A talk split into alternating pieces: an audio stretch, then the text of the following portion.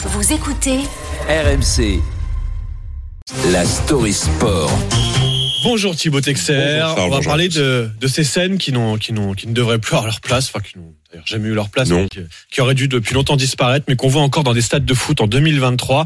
Deux joueurs de Lecce en Italie ont été victimes de cris racistes mercredi soir lors d'un match de Serie A, et parmi eux le défenseur français Samuel Umtiti.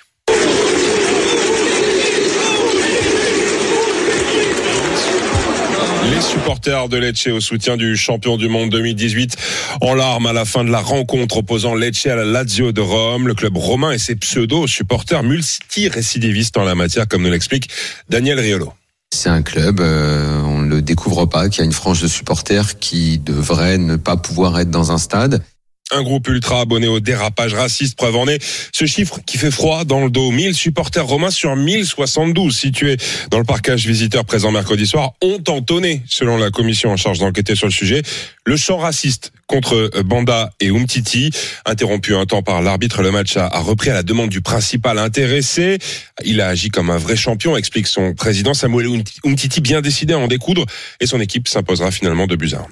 La Lazio condamne ces insultes racistes, mais reste démunie face à ça. Oui, des gestes méprisables, honteux et anachroniques. C'est ce que dénonce le club romain dans un communiqué. Un club incapable d'agir contre cette frange raciste présente au sein de ses supporters. Daniel Riolo nous explique pourquoi.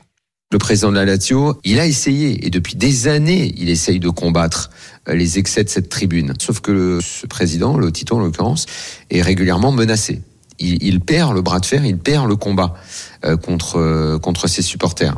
Alors, quelle réaction apporter face à ces actes? C'est la question que beaucoup se posent. Il y a quelques années, dans une interview, Samuel Eto'o apportait son éclairage sur le sujet. Il proposait tout simplement aux joueurs noirs de ne plus jouer dans ces conditions. beaucoup de gens vont perdre l'argent. Et quand tu touches déjà la poche de quelqu'un, je vais te dire, il va trouver des solutions. En premier, les télés. Et tu verras que ces patrons-là mettront la pression à ces instances qui dirigent le football mondial. Et beaucoup de choses vont changer. C'est un avis que partage en partie Antoine Comboré, interrogé hier en conférence de presse. Après, moi, je suis qu'un entraîneur aujourd'hui qui, je fais le constat, c'est scandaleux, c'est honteux, mais il faut demander aux instances du foot justement de prendre des mesures, pas à moi entraîneur. hein.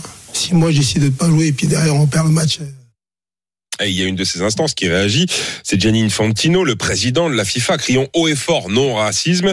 C'est tout ce qu'il dit. Hein. La Fédération française de foot, le club de Lecce, les anciens clubs d'Umtiti, le Barça et l'OL apportent euh, leur soutien aux joueurs. Ce dernier qui réagit sur les réseaux sociaux avec ces mots que du football plaisir, de la joie, le reste ne compte pas.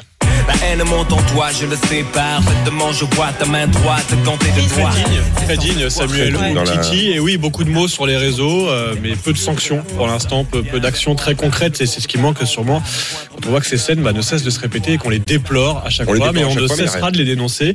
Malheureusement, ça ne bouge pas.